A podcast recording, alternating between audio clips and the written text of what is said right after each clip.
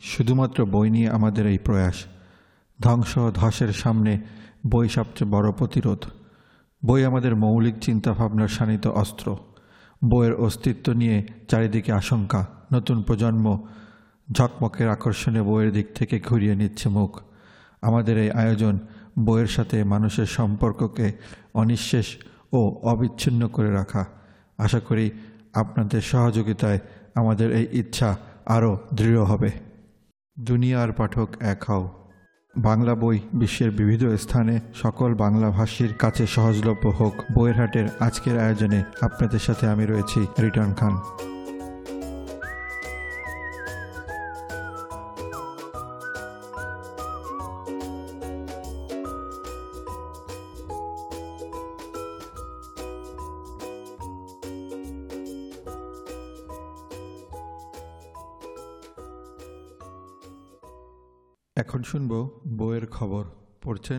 ফারজানা শাওন সন্ধ্যা নদীর জলে বাংলাদেশ, শঙ্খ ঘোষ। সংকলক পিয়াস মজিদ। সন্ধ্যা নদীর জলে শঙ্খ ঘোষের বাংলাদেশ সম্পর্কিত রচনাগুচ্ছ। এমন একটি সংকলনের পাণ্ডুলিপি দেখে শঙ্খ ঘোষ নিজেই সংশয় প্রকাশ করেছিলেন। কেননা, বাংলাদেশ নিয়ে আমার লেখার সংকলন যদি হয়, তবে তো আমার প্রায় সমস্ত রচনাই এর অন্তর্গত করতে হবে। এমন কবিতাই কম লিখেছি যার মধ্যে শব্দে বা প্রতিমায় বাংলাদেশি প্রচ্ছন্ন হয়ে নেই স্মৃতিমূলক এমন গদ্যও আছে কম, অন্তঃসারে যা বাংলাদেশকেই ধারণ করে রাখেনি। এ তো সত্যি যে মুহুর্মুহু আমি বেঁচে থাকি বাংলাদেশেরই মধ্যে। মনের গভীরে বহন করা কোনো ভূমিখণ্ডকে নির্দিষ্ট ভৌগোলিক আকৃতিতে ধারণ করার কোনো প্রয়োজন হয় না আর। সে তখন নিজেই এক স্বতন্ত্র সত্তা হয়ে বেঁচে থাকে। বেঁচে ওঠে আরও একবার নতুন করে অনেকের ভিতরে। বইটি পড়তে পড়তে এক নতুন চোখে বাংলাদেশকে দেখতে পারি আমরা। সংকলক পিয়াস মজিদ শঙ্খ ঘোষের বাংলাদেশ সংক্রান্ত নানান লেখা, যার কিছু কিছু অগ্রন্থিতও বটে, এমনকি লেখকের স্মৃতি থেকেও লুপ্ত প্রায়। সেগুলোকে সাজিয়ে দিয়েছেন পাঁচটি বিভাগে। একুশে একাত্তর ও নববর্ষ, ব্যক্তি প্রতিষ্ঠান, গানের ভিতর দিয়ে শিক্ষা আন্দোলন এবং স্মৃতিভ্রমণ বাংলাদেশের টুকরো দৈনন্দিন জীবন, সেখানকার গুণী মানুষদের কথা, এমনকি ট্রাক বা অটোরিকশার পিছনে লেখা নিয়েও রয়েছে সরস মন্তব্য। সংকলক একটি কঠিন কাজ করেছেন, সন্দেহ নেই। তবে সংকলনটি প্রসঙ্গে লিখতে গিয়ে তিনি যেরকমভাবে শব্দগুলি সাজিয়েছেন, তা শঙ্খ ঘোষের লিখন শৈলীর একেবারে বিপরীতে দাঁড়িয়ে থাকে। একটি নমুনা প্রসাধিত প্রবঞ্চনায় শঙ্খের অনাস্থা। তিনি বরঞ্চ জীবনের রুক্ষ প্রতিবেদনের ভেতর থেকে সংগ্রহ করে চলেন শিল্পের শ্বাস। তারপর শব্দে, ছন্দে, বিন্যাসে তারা ধারণ করে কবিতা নামী চুনির আকার। পান্নার প্রতিম, নিজস্ব নিরালা, এমন কবিতা ভাণ্ডার নির্মাণের অধিক যেন সৃষ্টি। এখন শুনব নিউ ইয়র্ক টাইমস থেকে গ্রন্থ আলোচনা পেরুমাল মুরুগানের লেখা একটি ছাগলের গল্প, অনুবাদ ও পড়ছেন আশফাক স্বপন। সাম্প্রতিককালে ভারতে মুক্তবুদ্ধি চর্চা নানাভাবে হিন্দুত্ববাদীদের গণরোষের শিকার হয়েছে এবং সেটা নিয়ে সে দেশের বুদ্ধিজীবী ও লেখকরাও সোচ্চার হয়েছেন। তামিল লেখক পেরুমাল মুরুগান আক্রান্ত হন কয়েক বছর আগে। তার সাম্প্রতিক উপন্যাসের ইংরেজি অনুবাদ প্রকাশিত হয়েছে। সেটা নিয়ে নিউ ইয়র্ক টাইমসে পুস্তক সমালোচনা। ভারতের অন্যতম শীর্ষ মৌলিক ও বিতর্কিত উপন্যাসিক ফেললেন এক শক্তিশালী উপকথা নিয়ে। লিখেছেন পারুল সেগার অনুবাদ আশফাক স্বপন। মূল রচনা One of India's most original and controversial novelists returns with a powerful parable by Parul Sehgal, The New York Times, December the 11th, 2019. গত বছর স্টকহোমে নোবেল পুরস্কারের অভিভাষণে পোলিশ লেখিকা উল্কা তুকারচুক সাহিত্য জগতের প্রতি দৃষ্টিপাত করে হতাশা ব্যক্ত করেন। তিনি প্রশ্ন তোলেন, সাহিত্যে যে শক্তি ও সম্ভাবনা নিহিত, সেটা আজ কোথায় গেছে? সাহিত্য তার আপন অধিকার বলে আমাদের আত্মরের জীবন থেকে ঘাড় ধরে টেনে এনে চিরন্তন সত্যের মোকাবেলা করতে বাধ্য করে। আমাদের ইতিহাস ও পরস্পরের সাথে সম্পৃক্ত করে। কি হলো সাহিত্যের সেই অধিকারের? তার পরিবর্তে আমরা স্মৃতিচারণ আর আত্মচরিত্রের কোলাহলে মুদ হয়ে গিয়েছি। এ যেন একক শিল্পীদের নিয়ে গঠিত সম্মিলিত সংগীত। উপন্যাসে উপকথার ব্যবহার আজকাল লোপ পেতে বসেছে বলে তোকার চোখ দুঃখ প্রকাশ করে সাহিত্য আমাদের এমন একটা জায়গায় নিয়ে যেতে পারে, যেখানে সুতীব্র, মরমী দরদের সাহায্যে আত্মকেন্দ্রিকতার বিরুদ্ধে লড়াই করার একটা সুযোগ আসে। তাতে আমাদের চারপাশের জগৎ সম্বন্ধে সংবেদনশীলতার পুনর্জাগরণ ঘটে। তারও আজ বড় ক্ষয়িষ্ণু রূপ দেখে তিনি আক্ষেপ করেন। স্বীকার করতেই হবে অবস্থা যে এতটা খারাপ আমার ধারণা ছিল না। তবে হতাশ হবেন না, উল্গা তুকার্য আমার হাতের কাছেই রয়েছে অব্যর্থ মহৌষধ। The story of a goat একটি ছাগলের গল্প। পেরুমাল মুরুগানের সদ্য অনুদিত উপন্যাস। দুই হাজার পনেরো সালে তার বহু বিস্তৃত সাহিত্যিক আত্মহত্যা এর পর এটি তার প্রথম কাজ। দক্ষিণপন্থী হিন্দুত্ববাদী গুন্ডারা ওয়ান পার্ট ওম্যান বা এক ভাগ নারী বইটি লেখার কারণে তাকে আক্রমণ করে। সেই উপন্যাসে একটি সনাতন মন্দিরের আচারের বর্ণনা রয়েছে। তাতে নিঃসন্তান নারীদের সন্তান লাভের আশায় অপরিচিত পুরুষের সাথে সহবাসের অনুমোদন রয়েছে। মুরুগানকে তার গ্রাম থেকে বিতাড়িত করা হয়। জোরপূর্বক তাকে ক্ষমা চাইতে বাধ্য করা হয়। তিনি লেখালেখি ছেড়ে দেন। ফেসবুকে তিনি পোস্ট দেন, লেখক পেরুমল মুরুগান মৃত, তাকে রেহাই দিন। আদালতের রায়ে তার বাক স্বাধীনতার অধিকার রক্ষিত হয়। মুরুগান আবার কাজে ফেরেন। যদিও বেশ বড় একটা ঝাঁকুনিতে তিনি মানসিকভাবে বেসামাল হন। তিনি বলেন, মানুষের সম্বন্ধে লিখতে তার অনীহা জন্মেছে। তার ভাষায়, আমার ভেতরে একটা রক্তচক্ষু সেন্সর বসে আছে। তিনি, তার প্রিয় বিষয়গুলো, জাতপাতের রাজনীতি প্রধানমাত জনতার ভয়ঙ্কর শক্তি, সেসব নিয়ে লেখার তো প্রশ্নই ওঠে ভাগ্যিস ছাগল ছিল। লেখক পেরুমাল মোরগান বহাল তবিয়তে আছেন, বরাবরের মতোই নির্ভীক। গ্রামীণ জীবনের আরেকটি উপকথা নিয়ে তিনি ফিরেছেন। তার লেখনভঙ্গির আপাত সরলতা স্তম্ভিত করে। তামিল থেকে অনুবাদ করেছেন এন কল্যাণ রমন। এই উপন্যাসে কাত্রপণ্য আর জাতপাতের ভিত্তিতে অত্যাচার, সরকারি নজরদারি, নারীর লাঞ্ছনা, এইসব গভীরভাবে পর্যবেক্ষণ করা হয়েছে। তবে সবটাই সুচতুরভাবে লুকানো হয়েছে। একটি অসুখী ছোট ছাগলের জীবন বৃত্তান্তের অভ্যন্তর। সমগ্র সাহিত্যে পুনাচির মতো অভাগা জীব পাওয়া যাবে কিনা বলা ভার। সে তার মায়ের সপ্তম ও সবচেয়ে ছোট্ট সন্তান। মায়ের জরায়ু থেকে বেরিয়ে যখন সে ভূমিষ্ঠ হয়, তখন সে ফুলের মতো ভঙ্গুর, বর্ণের নিকশ কালো।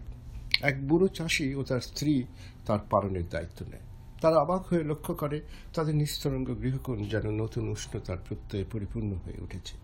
লেখকের ভাষায় স্বামী স্ত্রীর মধ্যে বহুদিন এত মধুর গল্পগুজব হয়নি। তাদের জীবনে ছোট্ট ছাগলের আবির্ভাবের ফলে তারা এখন পুরনো দিনের গল্প করে। তারা ছাগলটিকে খাইয়ে দাইয়ে নাদুস নাদুস করে তুলল, তারপর নিজেদের ছাগলের পালের সাথে তাকে ভিড়িয়ে দিল। ছাগলটি আস্তে আস্তে বড় হতে থাকে। সে সব কিছু খেয়াল করে, সহজে রাগে না। তার পেটটা নিয়ে সে সংকোচ অনুভব করে। জীবনের শুরুতে ক্ষুধার কারণে তার পেটটা বড়। তার গায়ের লোমের জটা নিয়েও সে বিব্রত। ছোট বাচ্চার মতো সে বুড়ো বুড়িকে আঁকড়ে থাকে। সাহিত্যে কলিন্য যাই থাক, জীবজন্তুর গল্পের মধ্য দিয়ে ক্ষমতার সমালোচনা করবার এই পরম্পরাটি নিয়ে বরাবরই আমার সংশয়। বাচ্চা ছাগল কথাটা আমার মগজে যেভাবে আঘাত করে, তাতে আমি বেশ বিরক্ত হই। তবে কিনা মুরুগান কুড়ি বছর বয়স পর্যন্ত আপন পরিবারের ছাগলের দেখভাল করেছেন, তাই প্রাণীর জীবন, মৃত্যু, যৌন আকাঙ্ক্ষা, অসুয়া নিয়ে তার লেখায় বিন্দুমাত্র অতি নাটকীয়তা নেই। তিনি এসব প্রাণী দেখতে দেখতে বড় হয়েছেন। তিনি জানেন, বাচ্চা ছাগল যখন প্রথম মাতৃস্তন্য থেকে দুগ্ধ পান করে, তখন তার চোয়াল ব্যথা করে। রাতের অন্ধকারে কেউটে সাপের গা থেকে কী গন্ধ বের হয় সেটাও তিনি জানেন। এক ধরনের পাঠক আছে, যারা এই পুস্তক সমালোচনার এতখানি পড়বার পর খানিকটা অন্য মানুষকে কিছুটা অস্বস্তিতে পড়বেন। ভাবেন, ইস, এই ছোট্ট ছাগলের বাচ্চাটিকে কি অনেক কষ্ট ভোগ করানো হয়েছে? যদি খুব কষ্টভোগ করানো হয়ে থাকে, তাহলে কি দরকার এসব এমন গল্প পড়ার? কেন দুঃখ কষ্ট দেখার জন্য সাহিত্যের কাছে যাওয়া? এই প্রশ্নের উত্তর একটি ছাগলের গল্প এতটা সুকর্য, রসবোধ আর দরদের সাথে দিয়েছে, যার তুলনা আমি নিকট অতীতের কোনো বইয়ে পাইনি। আসলে আমরা এসব গল্পের কাছে যাই সততার মধ্য দিয়ে স্বস্তির অন্বেষণে, যা লুকানো, সেটা আলোয় কীভাবে আসে সেটা দেখার জন্য। আমাদের আশেপাশে কত জীবন সেসব এতই অকিঞ্চিতকর যে তার মহৎ সাহিত্যের বিষয়বস্তু হতে পারে না। সেই সব জীবন অহরহ বেদনায় জর্জরিত হচ্ছে। সেই সত্যটি হয়তো শুধু এখানেই স্বীকার করার জন্য আমরা এসব গল্পের কাছে ছুটে আসি। ছোট ছাগলটার কি কষ্টটাই না ভোগ করতে হয়? তার সঙ্গীদের যৌন ক্ষমতা লাভ করতে না করতেই পুরুষাঙ্গ কেটে ফেলা হয়। সে প্রেমে পড়ে। মুরুগান ছাগলের রতিক্রিয়ার একটি অস্বস্তিকর রকমের ভালো বর্ণনা দিয়েছে। বুড়ি চাষি বউ কিছুতেই তার পোষা ছোট্ট ছাগলের সঙ্গ ছাড়বেন না, অথচ পোনাচিকে তার প্রিয়তম থেকে আলাদা করা হয়। সে তার মানুষময়ের উপরে রাগে টকবক করে। তাকে সহিংসভাবে সন্তান সম্ভব করা হয়। এদিকে দেশে দুর্ভিক্ষ দেখা দেয়। এই সমাজের নানান অদ্ভুত লক্ষণ গল্পে প্রবেশ করতে শুরু করে। মানুষ বা জন্তু প্রতিটি নতুন সন্তানের হিসেব রাখতে হয় এবং তার কর্ণ সূচিবিদ্ধ করতে হয়। চাষা ও রাখালদের জন্তুর বাবা মাকে এই বিষয়ে কঠোর জিজ্ঞাসাবাদের মুখোমুখি হতে হয়, বিশেষ করে যাদের ছাগল রয়েছে। কালো ছাগলের প্রতি বিশেষ বিরাগ। দুই হাজার ষোলো সালে প্রকাশিত এই উপন্যাসটিতে ভবিষ্যৎ দ্রষ্টার সুর রয়েছে। ভারতের নতুন নাগরিকত্ব আইন অভিবাসীদের অধিকার দানের ক্ষেত্রে তাদের ধর্ম বিবেচনা করে, যা কার্যত দেশটিকে একটি হিন্দু জাতীয়তাবাদী দেশে পরিণত করেছে। এই উপন্যাসটি যেন আগে থেকেই সে নাচ করতে পেরেছে। চেকবের স্বচ্ছ দৃষ্টি নিয়ে মুরুগান তার ছোট্ট ছাগলটির গোটা জীবন অনুসরণ করেন। তার হতাশা, তার ছোট ছোট বীরত্বের ঘটনা, তার আকুতি। রমণের সুষ্ঠু অনুবাদে প্রতিটি বাক্য আতিশয্যমুক্ত, সুগঠিত ও পরিষ্কার। কিন্তু এই আপাত সরল বাক্যগুলোর মধ্যে নিহিত রয়েছে বৃষ্টি, রাজনীতি, মানুষের আচরণ, এই সব কিছুর খামখেয়ালিপনা সম্বন্ধে এক গভীর প্রাজ্ঞ উপলব্ধি, সেটা আমরা কীভাবে যেন বুঝতে পারি? চেকোফি তো একবার বলেছিলেন যে সক্রেটিসের জীবনী যে কেউ লিখতে পারে, কিন্তু এসব ক্ষুদ্র ক্ষুদ্র অজ্ঞাতনামা মানুষ এদের গল্প বলতে গেলে মুন্সিয়ানা প্রয়োজন। একবার একটি গ্রামে এক যে ছিল ছাগল, এইভাবে বইটির শুরু সাধারণ একটি প্রাণীর জন্ম কোনো চিহ্ন রেখে যায় না, যায় কি? মুরুগানের ভাষায়। মুরুগান আমাদের কাছে এই সত্য প্রকাশ করে যে আমরা সবাই এইরকম সাধারণ প্রাণী। যদিবা আমাদের কোনো পলাতক চিহ্ন রয়ে যায়, সেটা আমরা একে অপরের কাছে সমর্পণ করে যাই। সম্প্রতি মুক্তি পেল অপর্ণা সেনের নতুন চলচ্চিত্র ঘরে বাইরে আজ। এই চলচ্চিত্র নিয়ে কথা বলছেন নাহার তৃণা। তার আগে আপনাদের কাছ থেকে আমি আজকের মতো বিদায় নিচ্ছি। আপনাদের মতামত আমাদের উৎসাহিত করবে। কেমন লাগল জানাতে ভুলবেন না। আমাদের পডকাস্টে অংশগ্রহণ করতে চাইলে যোগাযোগ করুন podcast at Boiyerhat dot com এই ঠিকানায়। আবার কথা হবে আগামী সপ্তাহে। নিজে বই পড়ুন এবং অন্যকে বই পাঠে উৎসাহিত করুন। ধন্যবাদ। গহনার বাক্স বিরতির আগে পর্যন্ত দারুণ ছিল। হুট করে সেখানে বাংলাদেশের মুক্তিযুদ্ধ টেনে আনা এবং কিছু আরোপিত বিষয় খানিকটা জোর করে গুজে দিবার কারণে ভালো হতে হতেও শেষ পর্যন্ত সেটা ভালো লাগেনি তেমন। পরেরটা ছিল আরশিনগর। উফ। বারবার নিশ্চিত হওয়ার আর্জি জেগেছিল আরশিনগর দেখতে দেখতে। সিনেমাটি কি আসলেই অপর্ণা সেনের? পরেরটা নিয়ে আমার ব্যাপক ব্যাকুল প্রতীক্ষা আর আশা ছিল। সোনাটা। ভাগ্যিস সাবানা আজমি ছিলেন সেটাতে। নইলে পর্দায় অরুণা চরিত্র যেটা পরিচালক স্বয়ং করেছিলেন সে চরিত্রের আরোপিত কাঠিন্য দর্শক হিসেবে এই নাদানকে কেমন একটা দমবন্ধের অনুভূতি দিয়েছে সারাক্ষণ। অথচ অপর্ণা কত পছন্দের একজন। সাবানা আজমি চরিত্রটা সোনাটার প্রাণভ্রমরা বিশেষ, যার উপস্থিতি দর্শকের জন্য স্বস্তিময় ছিল। ইতি মৃণালিনীর পরপর এই সিনেমাগুলোতে ধারাবাহিকভাবে হতাশ করেছেন অপর্ণা সেন। বিভিন্ন সাক্ষাৎকারে যতটা বলেছেন পর্দায় ততটা যেন বর্ষায়নি মনে হয়েছে এই নাদান দর্শকের। অপর্ণার পরমা, পরমার একদিন Japanese wife Mr and Mrs Iyer, দেখার আনন্দ হয়তো আর পাবো না। কিন্তু তার কাছাকাছি কিছু না পাওয়ার অভিমান জমছিল মনে। আজুখাজু কেউ হলে ধ্যাত্তারি বলে অন্য কারোতে মগ্ন হতাম। কিন্তু ইনি যে ঋতুপর্ণের পরম আস্থার ঋণাদি, যিনি পঠন পাঠনে কি ভীষণ ঋদ্ধ এমন একজন পছন্দের তুখোর মানুষের কাছে চাওয়াটা বেশিই থাকে। পাওয়ার ক্ষেত্রে এবারও তিনি হতাশ করবেন কি না, সেটা নিয়ে মন ঘোরতর ঘোট পাকিয়েছে। ঘরে বাইরে দেখবার আগে ভূতের রাজা, দিও বর, হয়ে দেখতে বসেছি। মনে একটা ভয় বেয়ারার মতো মাথা উছিয়েই ছিল। অতিশয় মেলোড্রামার প্লাবনে ভেসে না যায় স্যালুলাইটের ফিতে। দু দুজন তাবর মানুষের রেখে যাওয়া কাজের ভার অপর্ণা সেন কতটা দক্ষতার সাথে সামলাতে পারলেন, সেটাও আড়ালে একটা প্রশ্নচিহ্ন তৈরি করেছিল বইকি কিন্তু তিনি সব আশঙ্কার মুখে বেশ একটা ঝামটা দিয়ে একেবারে নিজস্ব ঢঙে উপস্থিত করলেন ঘরে বাইরে আজকে। সেখানে না রবীন্দ্রনাথের চোখ পাকানোর কোনো সুযোগ থাকল, না সত্যজিৎ রায়কে ঘাড় তুলে জলদ গম্ভীর গলায় বলতে দেয়া হলো, হচ্ছেটা কি? আমার এমনটাই মনে হয়েছে বাহে ঘরে বাইরে গল্পের কাঠামোয় আজকের সময়কে দারুণ সাহসের সাথে উপস্থিত করেছেন অপর্ণা সেন। সেজন্য তার সাধুবাদ পাওনা। অপর্ণা নিখিলের চরিত্রের সাথে অদৃশ্যে যেন হেঁটে গেছেন দুই পনেরো সালের ছাব্বিশে ফেব্রুয়ারি, প্রাণের বইমেলার সামনে স্বদেশী ঘাতকের কোপে নিহত অভিজিৎ রায়। কিংবা দুই হাজার সতেরো সালের পাঁচই সেপ্টেম্বর, নিজের বাড়ির সামনে অজানা আততায়ীর হাতে নিহত সাংবাদিক গৌরী লঙ্কেশ। মুখোশে ঢাকা বন্ধুসুলভ, সুবিশী, জ্ঞানবান, সুবিধাবাদী সন্দীপেরা বুকের ভিতর বিষ নিয়ে আশেপাশেই আছে আমাদের। ঘন হয়ে আসা অন্ধকার দুহাতে ঠেলে সরানোর আন্তরিকতায় শুভবুদ্ধির মানুষের প্রতিনিধি বৃন্দা। বৃন্দারা এখনও আছে বলেই হয়তো পৃথিবীটা এখনও রসাতলে যায়নি।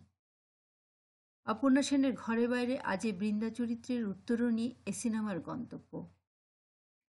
যেখানে উগ্র ব্রাহ্মণ্যবাদ হিন্দু আগ্রাসনের বিরুদ্ধে উঠে দাঁড়ায় দলিত সমাজ। ভারতবর্ষের সংখ্যাগরিষ্ঠ। সিনেমার শেষ দৃশ্যটা অবাস্তব এবং ক্লিশে মনে হলেও অপর্ণা কেন ওরকম একটা দৃশ্য রাখলেন সেটা নিয়ে মন খানিকটা ভাবিত হয়েছে। দৃশ্যটাকে তিনি প্রতীকী হিসাবে দেখালেন, যেখানে নিজেদের কৌলিন্যে অন্ধ শ্রেণীটাকে জব্দ করতে উঠে দাঁড়াচ্ছে দলিত হিন্দু শ্রেণি। আর গ্লাস ভরা পানি এগিয়ে দিতে দিতে তারই প্রতি সমর্থন জানাচ্ছে কোণঠাসা মুসলিম প্রতিনিধির একজন। কে জানে, হবে হয়তো। আজকের ভারতে গোটা পৃথিবী নয় কি? চলমান অন্ধকার সময়টার সামনে দাঁড়িয়ে ধর্মান্ধ শোষক শ্রেণির চোখে চোখ রেখে অন্যায়কে অন্যায় বলে উচ্চারণ করতে পারাটা সাহসের কাজ। অপর্ণা সেন সেই সাহসের কাজটাই করে দেখালেন।